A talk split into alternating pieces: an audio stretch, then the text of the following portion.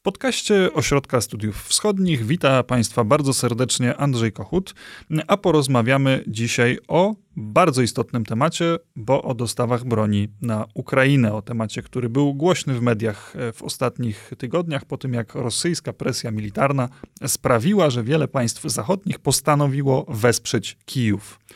E, jednak wśród e, sojuszników w NATO nie ma zgody co do tego, czy taka pomoc w ogóle powinna mieć miejsce. Z jednej strony są państwa takie jak Stany Zjednoczone, Wielka Brytania, państwa bałtyckie, także Polska, które wysyłają broń na Ukrainę. Z drugiej strony oczywiście Niemcy, których niechęć do militarnej pomocy dla Kijowa stała się e, przedmiotem szerokiej dyskusji nie tylko w samych Niemczech, ale również w Polsce, w Stanach Zjednoczonych.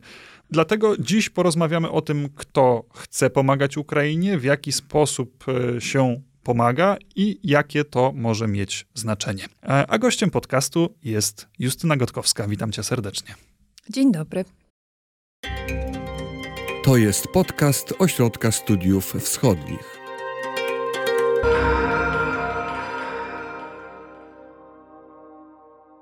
Chciałbym zacząć tę rozmowę od postawy Stanów Zjednoczonych, bo mam wrażenie, że ich pomoc, również ta y, pod postacią wysyłanej na Ukrainę broni, y, jest dla tego państwa najbardziej znacząca, bo mam wrażenie, że polityka Stanów Zjednoczonych, jeżeli chodzi o wysyłanie broni na Ukrainę, ewoluowała od 2014 roku. Tak, to prawda. Stany Zjednoczone mm, wysyłają obecnie y, na Ukrainę największe dostawy, jeżeli chodzi o y, broń i amunicję. Y, one są związane ze zwiększeniem aktywności rosyjskiej, rosyjskich wojsk wokół Ukrainy i stanowią sygnał politycznej solidarności, ale też konkretnego wojskowego wsparcia dla ukraińskich sił zbrojnych. Jednak to wsparcie amerykańskie, jeżeli chodzi o dostawy broni i amunicji, e, jest ograniczone. Ona ogranicza się do e, broni e, defensywnej, krótkiego zasięgu. Stany Zjednoczone wysyłają między innymi broń przeciwpancerną, czyli javeliny, pociski i to amerykańskie stanowisko ewoluowało rzeczywiście, tak jak powiedziałeś, od 2014 roku. Wówczas administracja Obamy wzbrania zabraniała się wysyłać na Ukrainę broni i amunicję i ograniczyła swoje dostawy do tak zwanego nieśmiercionośnego y, sprzętu y, wojskowego. Mimo, że było to już po aneksji Krymu, po e, zielonych ludzikach w Donbasie, skąd wynikała ta wstrzemięźliwość Baracka Obamy?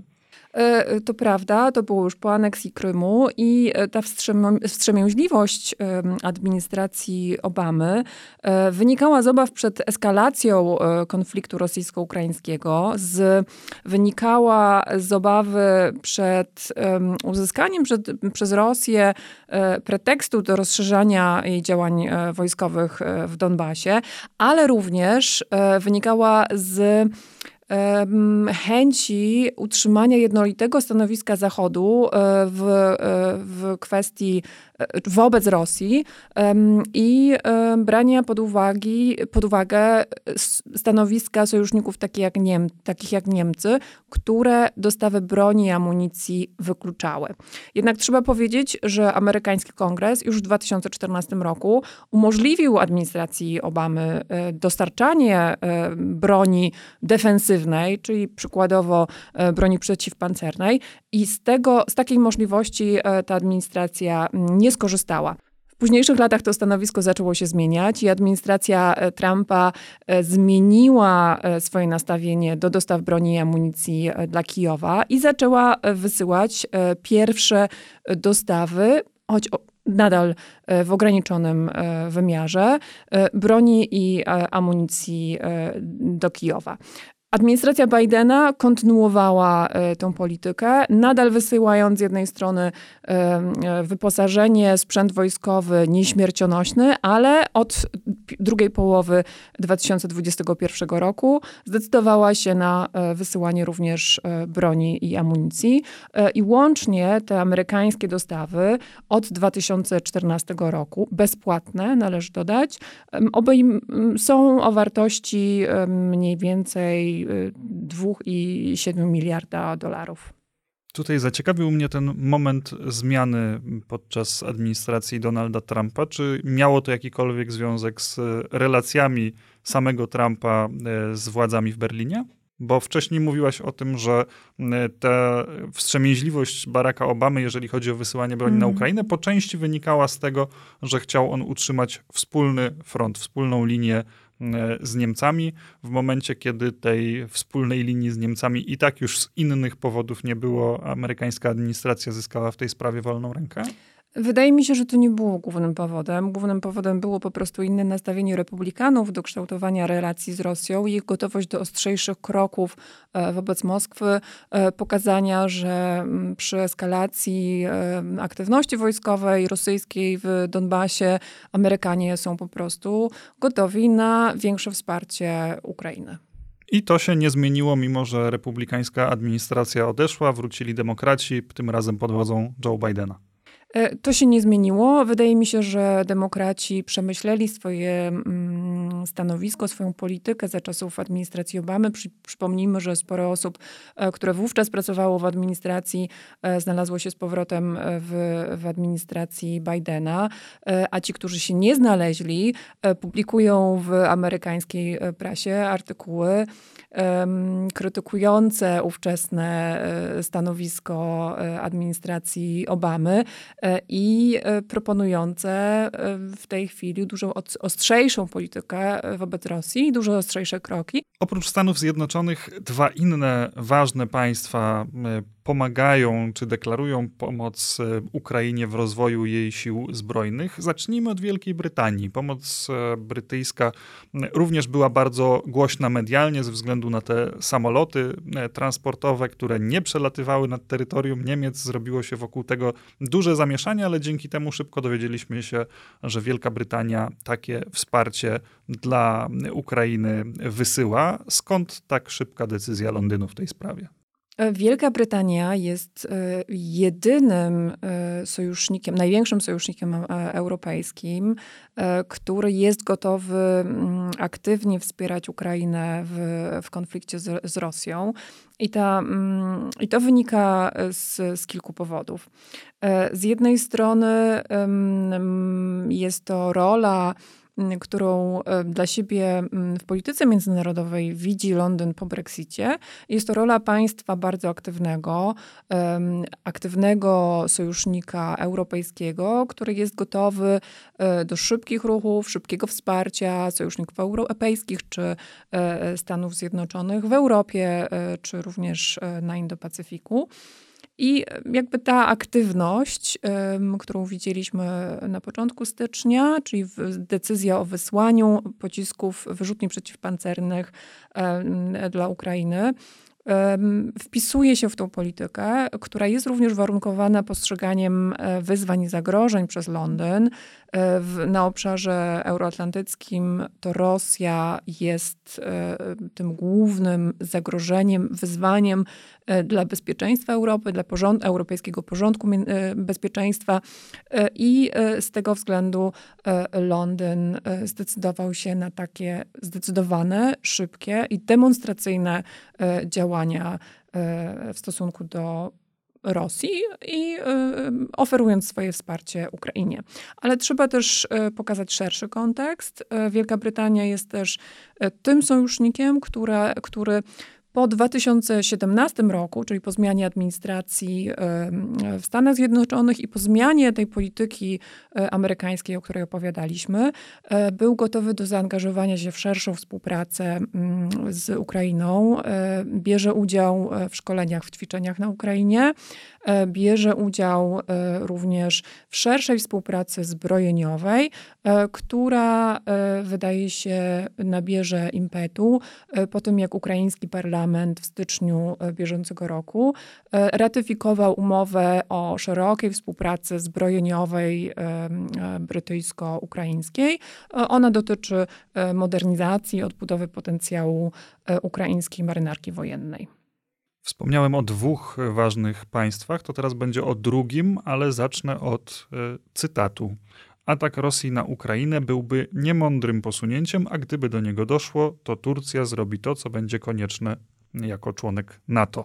To prezydent Turcji Erdoğan kilka dni temu, wypowiedź, która niektórych być może zaskoczyła ze względu na wcześniejszą współpracę turecko-rosyjską, ale Turcja również wspiera Ukrainę, co prawda nie wysyłając broń, a przynajmniej mm, chyba nic o tym do opinii publicznej się nie przedostało.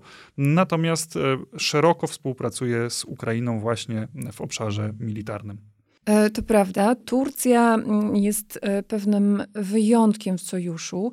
Nie dostarcza, tak jak Brytyjczycy, bezpłatnie mm, broni i amunicji Ukrainie, ale współpracuje w obszarze zbrojeniowym dwustronnie z Ukrainą. E, I Turcja e, była pierwszym państwem, które sprzedało e, natowskim, które sprzedało Ukrainie uzbrojone drony. 12 bajrak, bajraktarów T2. One zostały już użyte w Donbasie co w zeszłym roku, co wywołały protesty ze strony Rosji. W ostatnich latach zawarto kolejne porozumienia właśnie dotyczące współpracy przy produkcji uzbrojonych dronów, czy też dotyczące współpracy w zakresie modernizacji ukraińskiej marynarki wojennej. Dlaczego Turcja prowadzi taką politykę wobec Ukrainy, skoro z drugiej strony prowadzi również e, współpracę zbrojeniową z Rosją. E, przypomnijmy, e, zakupiła systemy obrony powietrznej S-400. Turcja prowadzi taką wielowektorową e, politykę.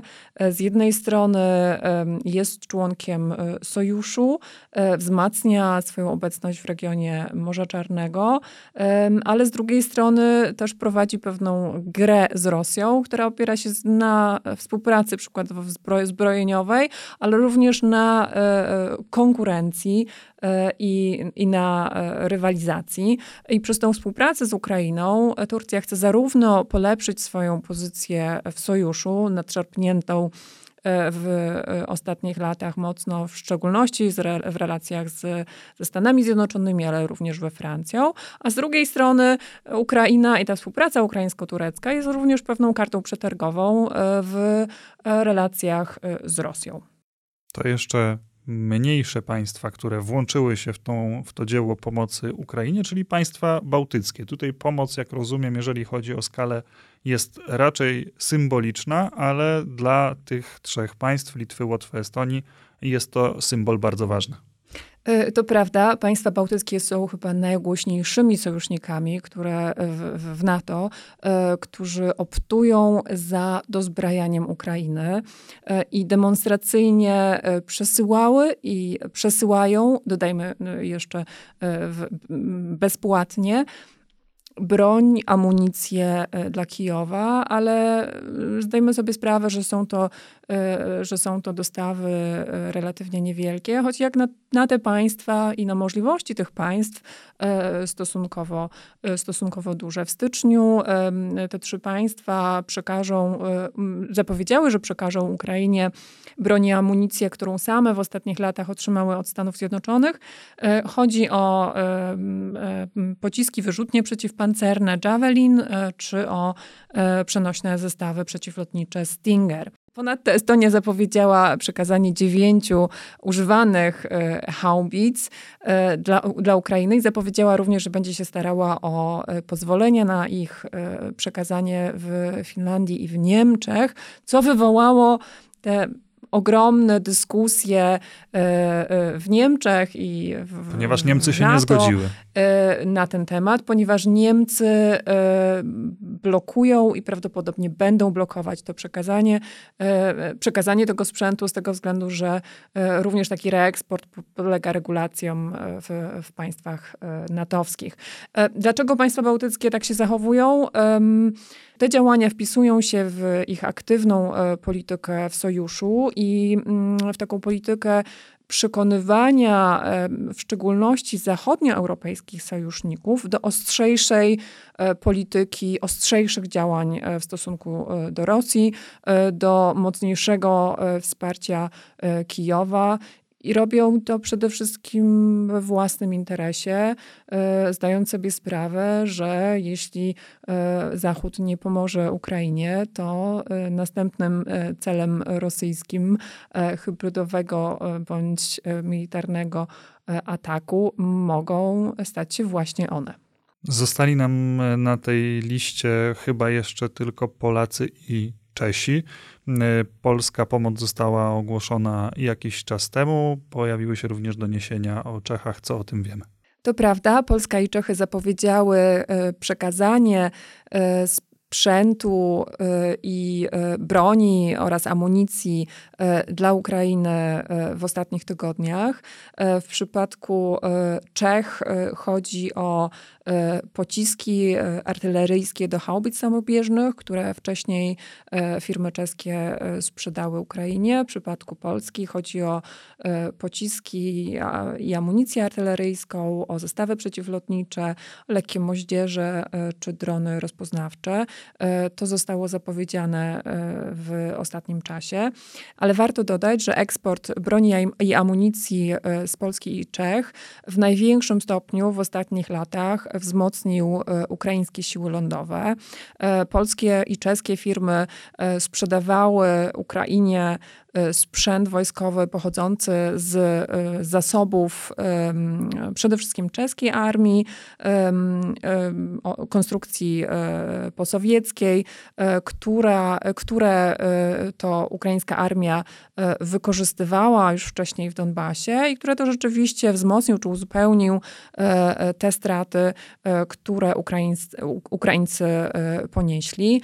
Państwa te, czy firmy z tych państw dostarczały Ukrainie na drodze komercyjnej oczywiście, e, również e, nowy sprzęt, broń i amunicję. I były to, wydaje się, największe dostawy ze strony państw natowskich, które rzeczywiście wzmocniły ukraińskie siły, siły lądowe. Inne państwa tutaj były dosyć ostrożne, jeżeli chodzi zarówno, tak jak mówiliśmy, o pomoc wojskową, czyli bezpłatne przekazywanie, czy sprzedaż e, tego typu e, e, broni, sprzętu wojskowego czy amunicji dla Ukrainy z powodów, o których powiedzieliśmy wcześniej, to znaczy ze względu na obawy o eskalację rosyjsko-ukraińskiego konfliktu, o potraktowanie takich dostaw jako pretekst dla rozszerzania działań rosyjskich. I z, te, z tego względu to wszystko, o czym mówimy, te dostawy, czy bezpłatne, czy komercyjne e, dla e, Kijowa, one nadal mają dosyć e, ograniczony wymiar.